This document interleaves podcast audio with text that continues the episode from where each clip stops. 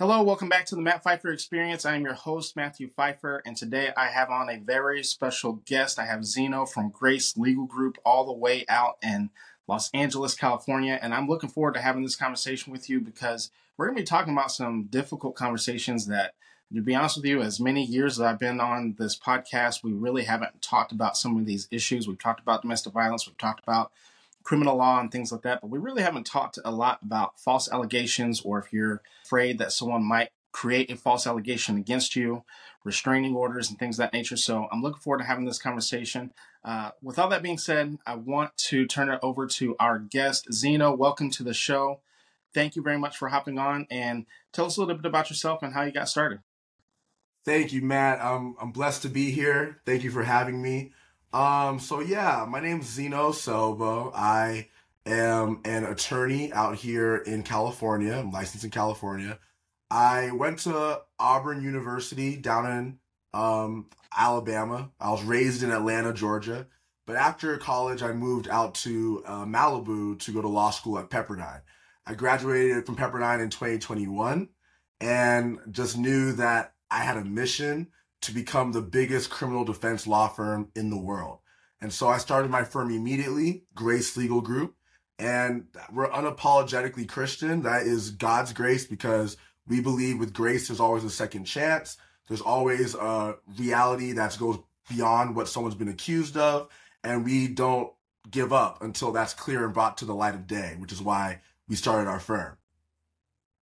You know, it's uh, it's interesting that you say that because uh, oftentimes when you hear people who are going through some sort of criminal defense, there's always this, even though it, the presumption should be innocent until proven guilty.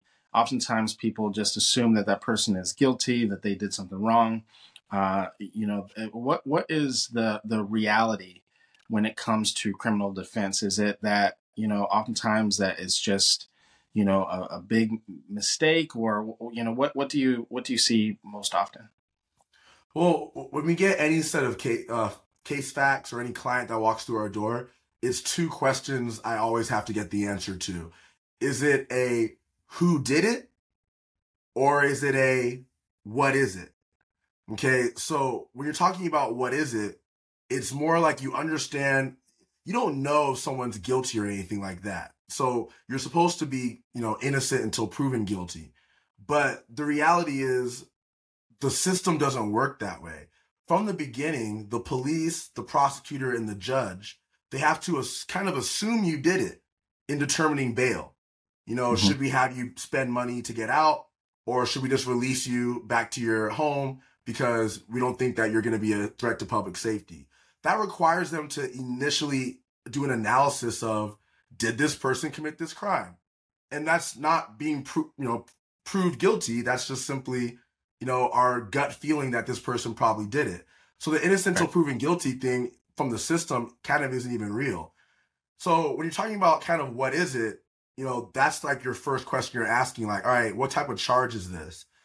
Assuming the client did do it, you know, is there a reality where releasing him so that he can continue his job, you know, continue um, his working his community, is that going to be a better outcome than having him stay in jail while we figure out if he really did do it or not?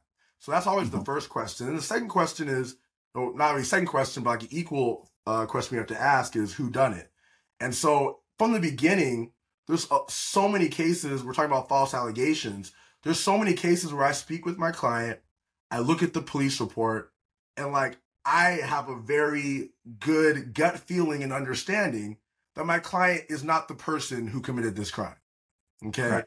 Whether that's because the victim's lying or that's because the police did a lazy investigation and they just picked up the first person who seemed likely.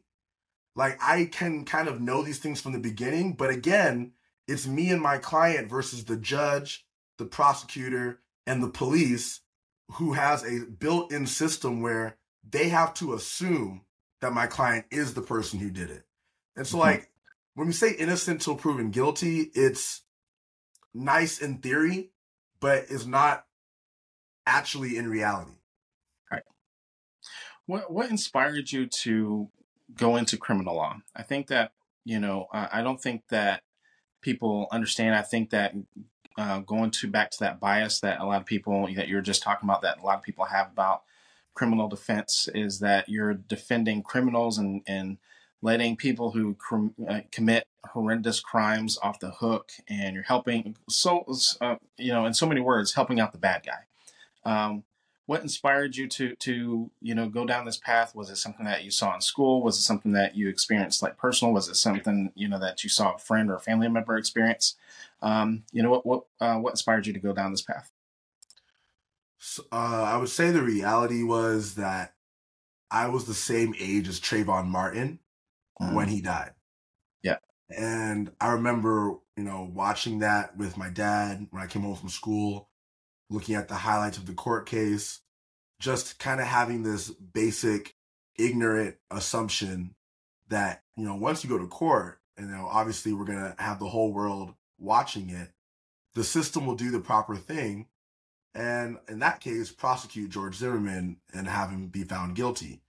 Um, what I realized in that moment at age 17 was that the criminal justice system is not infallible, it's not perfect it's not even in its base form what it's supposed to be, um, which is focused on rehabilitation and restorative justice and constitutional rights and most importantly, justice for the victims, right? There's a reality right. where you want to go through a process and a bad person, not a bad person rather, but you know, an actor that did a bad thing is kind of held accountable for shooting a young 17 year old African American in, in, in, cold blood. You know, right. I know it's kind of confusing because, like, in that case, I was, you know, hoping the prosecution won, but that was just one part of my journey. It started there that I knew I wanted to get into criminal law. It right. wasn't until law school that I actually went to work at the DA's office here in LA, the same office that prosecuted OJ. Okay. Mm-hmm. Another example of where I was like, huh, I was studying OJ and I was like, wow, like that's another example of how, okay, the system should be a certain way. You should expect a certain outcome, but there's a reality where it's not where it's supposed to be right now. I want to go in there myself, learn as much as I can, and figure out how we can make this system what it's supposed to be. It just kind of grew over time. Eventually, I go to the DA's office and I'm, I'm working there for over a year. And like God just completely flipped what I was supposed to see. Because what I saw was, you know, prosecutors having real discussions of should we put this homeless person in jail because they had a knife on them. Mm-hmm. And I'm there being like, um, no. And realizing that, you know, number one, I had no power. Obviously, I was, a, as an intern, but even like the people who had been there for three, four years, they didn't have any say either. It was the people right. who had been there for 25 years who were deciding whether or not we should prosecute homeless people. I saw right. another case where um, a homeless woman had uh, her baby, you know, like literally had her baby in an abandoned place. And like, so she basically trespassed and then it was up to a burglary because she mm-hmm. apparently went into a place without permission. That's, um, and then tried to commit a crime in there Basically, that's what uh, constitutes burglary. They charge her with burglary for literally having her baby at a, a abandoned property that belonged to the city. And again, they're having a conversation like, should we prosecute her? And I was watching like you know grown adults really like struggle to determine whether they should do that or not. And so like in that moment, in that in that year, like God completely just said like, yes, you're right. You do need to fix the criminal justice system. But I'm calling you to bring restorative justice and rehabilitation back to the forefront. Mm-hmm. Okay, I think if people are really more focused on the root cause of why we have a prosecutor agency in the first place, which is a whole bunch of things poverty, drugs, um, just uh, racial profiling, we can really get to the root cause of helping victims again. Right since the beginning of time, there have been people, actors who have done bad things. And mm-hmm. since the beginning of time, we have deemed them bad people and sequestered them from society. and crime still exists. There are crime rates across the world. And Right. so God really called me to create a paradigm shift. Like we have to do better. We have to do something different. And, and, and vict, you know, focusing on the victims and making sure that they feel that they got their justice is important. But I think equally, if not more important, is making sure that people, defendants who come through the system, don't come back. Right. And and placing them in jail cells historically has not worked. Right. And so that's where I'm the- at now. What um, one of the questions that that uh, that I have, uh, you know, when you talk about bad actors and people who might need um, restoration and might need a second chance, I kind of want to uh, segue into kind of the the bulk of our conversation um, because you, in my background in therapy, and I'm sure you with criminal law, a lot of this, a lot of what you're talking about, also flows over into relationships. People who are going through divorces, people who are going through breakups, or uh, going, you know, unfortunately, domestic violence and things that nature.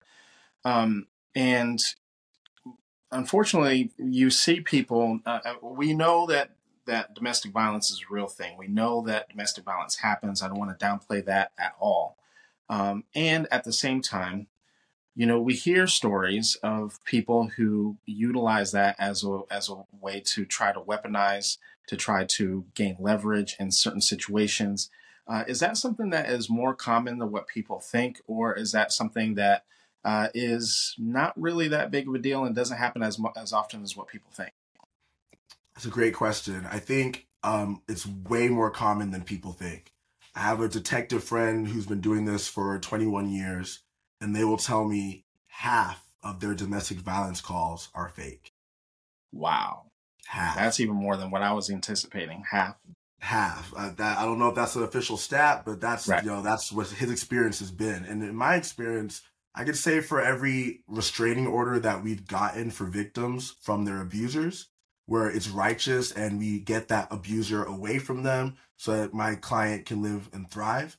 We also have, on the other hand, cases that I've gotten dismissed in criminal court because the victim, whether it's a man or a woman, and and, uh, and men do it too. They will they will Right. cry and, and make false domestic violence claims. Um, we've gotten equal amounts, not equal, but you know, close to equal amounts of cases dismissed that are with those facts, where someone just wanted to weaponize the police. They called first. They said that person scratched me, and they'll even scratch themselves. I'm mm-hmm. in the middle of getting a case dismissed right now, where it was a client's, you know, wife who just had, you know, a mental episode, harmed herself, called the police. The police came, you know, they see what they see, and they arrest my client. And now he has to obviously spend money, has to go through this entire process with, you know, three years prison in the, you know, over his head, hoping that his attorney can get him not even a second chance, a first chance. Right. a first chance at the truth being made clear. And we will get his case dismissed um, because we made very clear at the preliminary hearing that uh, this didn't happen. And she Yeah. made it up based off an episode. And she's been seeking treatment since then um, because of it. What um what do you think inspires people to go down that path? Is it revenge? Is it control? Is it custody? Is it you know um you know just some some form of leverage that they that they want over them, or what what have you seen has been like the motivation?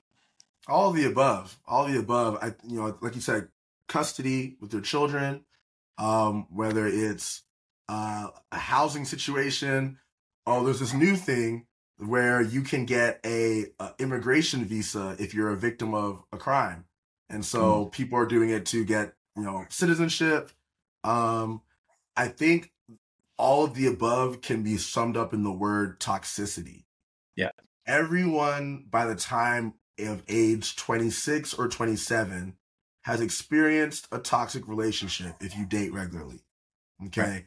We are adults and we know what toxicity looks like. And unfortunately, not unfortunately, but sometimes you have children with people where it's like a very toxic relationship, but now you're attached to that toxic person for the rest of, you know, your life because of your child. And so my advice to people is just if you know like you're in a toxic relationship, you've dealt with a reality where you're dating someone who gaslights, manipulates, and is willing to call the police, you need to get out. Mm-hmm. You need that person's not going to change anytime soon. What will make them change is seeing you go to jail, and then maybe they'll open their eyes. So there's a reality where we all know who we're with, yeah. and we know the type of you know things that they're willing to do right. You know in their own narcissism in their own reasons for their children in their own reasons for immigration whatever it is it's toxicity. And these people right. will call the police. They will say that you beat them up. They will even harm themselves sometimes so that the police can take pictures. And they don't need to say anything after that anymore because the police can go take that and the prosecutor will just use that. Are there any warning signs that someone might be able to see. That would allude to that this might be like within someone's character um, that they might create these type of false allegations or that they would say certain things or that they would lie to you know lie on um, their their significant other to try to create these type of leverages. Well i'd say number one is do they lie to other people regularly? Mm-hmm. okay it's like it's fun for me when we get to the trial or the or the preliminary hearing phase where I can just cross-examine liars and like make them fumble over their own words. But like mm-hmm. if you know now like that there's someone who naturally lies, like they will lie and not even care. Just lie so they can have their way, lie so they can remove something, lie at work to get ahead. These are core behaviors that you can identify right now.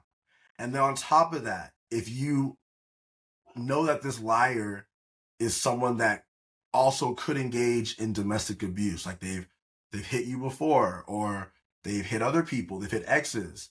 Like uh, that combination, you're asking to have them call the police on you. I think those are like the main things right there. You're with the liar who engages in domestic abuse. Even I've had cases where even if the victim calls the police first, yeah, you know, the liar will get out there first, talk to the police, and whoever talks to the police first, that's the narrative they're using. And yeah. so that's generally like get away from liars. That's the main sign I would say to look for. Uh, I want to kind of transition that same scenario over to restraining orders. Um, you know, I know you deal with a lot of restraining orders, and I know you said with domestic violence, you know, about half or, or uh, the detective that you that you work with about half of those calls are, um, you know, they, they believe could you could potentially be fake. Um, do you feel like it's the same thing with restraining orders where people are just kind of using that as leverage? And again, I want to give a disclaimer. We know that there's times where people, ne- you know, it's very necessary. People 100% need them, and I encourage people who do need them to to get them. You know, but you know, are there scenarios where people are just creating scenarios, you know, to try to to try to gain leverage? Absolutely. Um, in the beginning, when we are just starting out restraining orders, I didn't really couldn't really tell the difference until you got to the hearing. But now I'm able to tell when someone tries to hire us to do a bogus restraining order. And we just tell them no. Yeah. Like at this point, if we're putting a petition forward for a restraining order, it is because you have real proof that this person is battering you, has been battering you. There are kids in the mix that you're really worried about their safety for. That's the only reality where we actually pursue it. And we get a lot of calls where they're saying yeah. like this person's like stomping on the ground on the on the ceiling. Can I get a restraining order? No. We also have claims sometimes where people will call and say like my uh, ex boyfriend stalking me and abusing me. Yeah. They're not. They just want to see their son. Mm-hmm. And I'm not going to use the restraining order process to get you custody. You can use the restraining order process to get custody of your children. So like I've gotten calls like that where we do the investigation and we really just see, wow, no, no, no, like you're the manipulative one and you're trying to manipulate the court and me into making sure that you make don't don't let your child see the, their father. And so we definitely get calls like that. On the other side, it's called respondent. So like the person who puts a restraining order in is a petitioner. The one who has to like defend one is a respondent. And so we do a lot of respondent representations as well. And I definitely, my partner Jordan, not you know, I handle mainly handle criminal defense, but I've done some restraining orders. Uh, my partner Jordan, he mainly does restraining orders and he gets a lot of respondent calls and he gets majority of them dismissed. So, you know, what does that tell you right there? Because it does not regularly rise to the level of you need to restrain this person and needs mm-hmm. to be on the internet that they are restrained. It yep. rarely rises to that. There are times though where if it's really serious, then you would involve the police and the criminal court system puts a restraining order for you.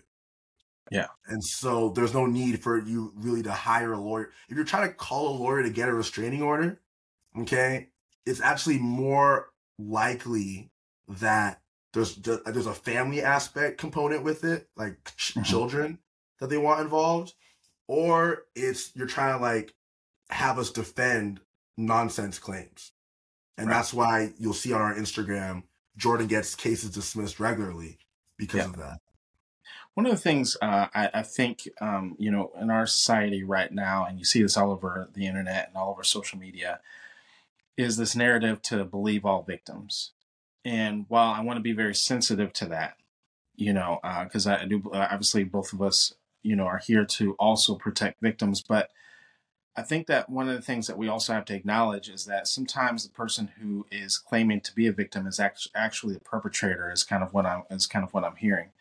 Um, with that being said, with everything that you just mentioned, with restraining orders, with domestic violence, with some of the false claims, with a lot of well, probably far more false claims than what I anticipated.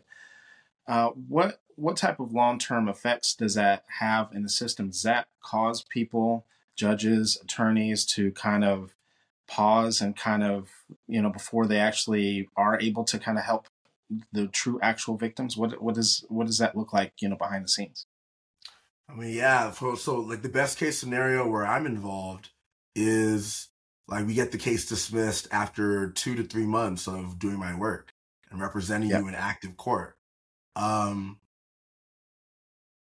there's domestic violence, false allegations, and there's sexual violence, false allegations. Mm-hmm. Um, I had a client, well to do man, you know, happily married, um, but his wife had a daughter with a previous husband. Mm-hmm. And she, the daughter, 11 years old, did not like my client, stepdad. Mm-hmm. Just decided to tell the police, you know, uh, the counselor first at school and then the police, that he uh, sexually assaulted her. Wow. And, you know, even as a criminal defense attorney, you kind of ha- you start from a place of this is very serious. Mm-hmm. If my client did this, I want to be sensitive to all the victims and, and the repercussions of it. But after like we we worked on the case for six months, he did not do it. There, there's just that reality where he did not do it. Yet mm-hmm. he was not allowed to be in the house with the rest of the children who did love him. Mm-hmm. He had to wear an ankle monitor.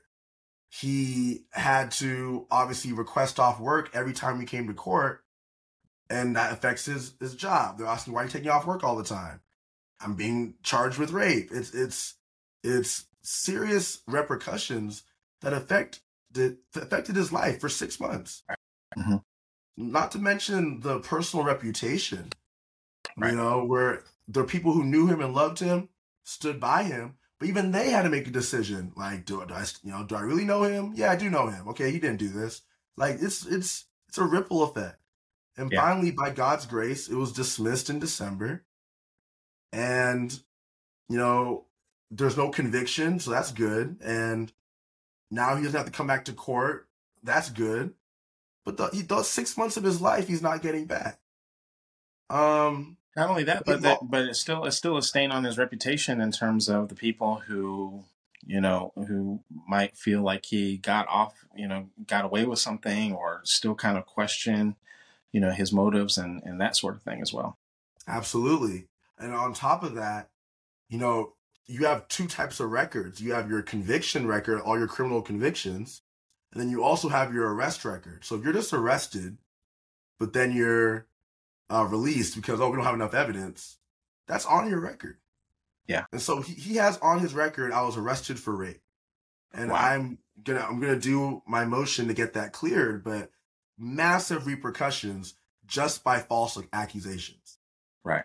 He wasn't, and by the way, this is the perfect example of he was at no point found guilty. He pled not guilty, and then six months later, because of our work, the case was dismissed. So Wow. at no point was he found guilty. But what he what was he innocent until proven guilty? Like, no. It's still on his record today, arrested for rape. So it's like In a situation like that, would you recommend that that person leave that relationship because of the potential threat and the potential harm that that might have on that person long term? I think if it's a child, you have to try to recommend like counseling early. Mhm. Early. That's what I say if it's a child. If it's a spouse who's like, this was like his spouse who said this or something, then yes, get out. Mhm. There's 8 billion people on the planet. You do not have to be with this one person who's going to put you in jail. uh, this is all of this is absolutely absolutely fantastic, and you know I think that a lot of people you know need to hear the other side of it because I, I think that it's just like you said I think it's far more common than what people think, and I think a lot of people feel a lot of shame even bringing it up. I know I've worked with people um, you know in therapy where people would you know be afraid to even bring it up because they are afraid that you're going to believe the other side. Again you know the the narrative believe all victims um, you know and so I, I think that you know the work that you're doing is absolutely absolutely amazing you know now uh, you know we have to ask the other side of it you know uh, are there potential uh, is there a potential um, situations where people who may have actually committed issues that are actually getting off? Is there any scenarios like that? Or uh, have you found yourself defending someone who may actually be guilty? Or are there actual statutes or limitations where you know when you find out that that person's guilty where you can't defend them anymore what what does that look like So that's where like my real slogan comes in because with grace there's always a second chance. Yeah. I think the reality is if there's an actor who does a bad thing, okay, we have two choices. Let's just assume he did it. That's what, that's what we're talking about. Um put him in a cell and hope that that is what heals the victim. Mhm. Okay? Yep. And historically I don't think that's that's worked. So the other option is, you know, kind of like a form of alternative dispute resolution, but it's rehabilitate the actor to the point where number one, he would never do this again. And number two, he realizes like what leads up to the thoughts that lead up to those actions. Mhm. He can make full amends with the victim if the victim is willing to do that. But at least with the with himself, he can ma- understand what happened. And we believe that putting them in a cell doesn't does that, but it doesn't. It actually hardens them most of the time. Yeah. And so that person is rehabilitated, understands the full gravity, he's able to atone in a way that's acceptable to the victim, to society, and to himself. And then on top of that, he's able to be an example for future people who might have a thought pattern that leads to taking bad actions. Yeah. And so th- that's my theory because we've never tried that full force before. We've Mhm. always put them in a cell and then sprinkled rehabilitation on top of it. Yeah. And we're doing it now with like low level crimes, but when we're talking about the high level ones, like, you know, s- sex allegations, Mhm. or you're talking about like a medium level, which is like domestic violence, like, you know, beating up your, your, your, uh, a victim. Um, the reality is both actors need to understand like why they can't do that why people in society can't do that and Right. they should be given the benefit of being able to teach others what they've learned from that scenario by just putting them in a cell we're not getting that done. And and Mm-hmm. and I and I recognize that we have to make sure that victims are getting justice. I just want to redefine what justice means for victims. Right. Uh, and I know that's kind of hard to say when like I'm not a victim of these crimes myself, which is why I guess I want to ally with victims who think like me. You Mhm. know, victims who have experienced these bad acts, but still somewhere in their heart have located grace and they Right. would rather see their offender rehabilitated than rotting away in a cell. Right. Zino, all of this is absolutely fascinating information. Uh, we appreciate your wealth of, wealth of knowledge. Um, if someone wanted to contact you, or if they wanted to learn more, more, or or uh, just follow you on social media, where are some spots that they can find you at and learn more about you, learn more about your practice? Absolutely. So you can always go to our Instagram.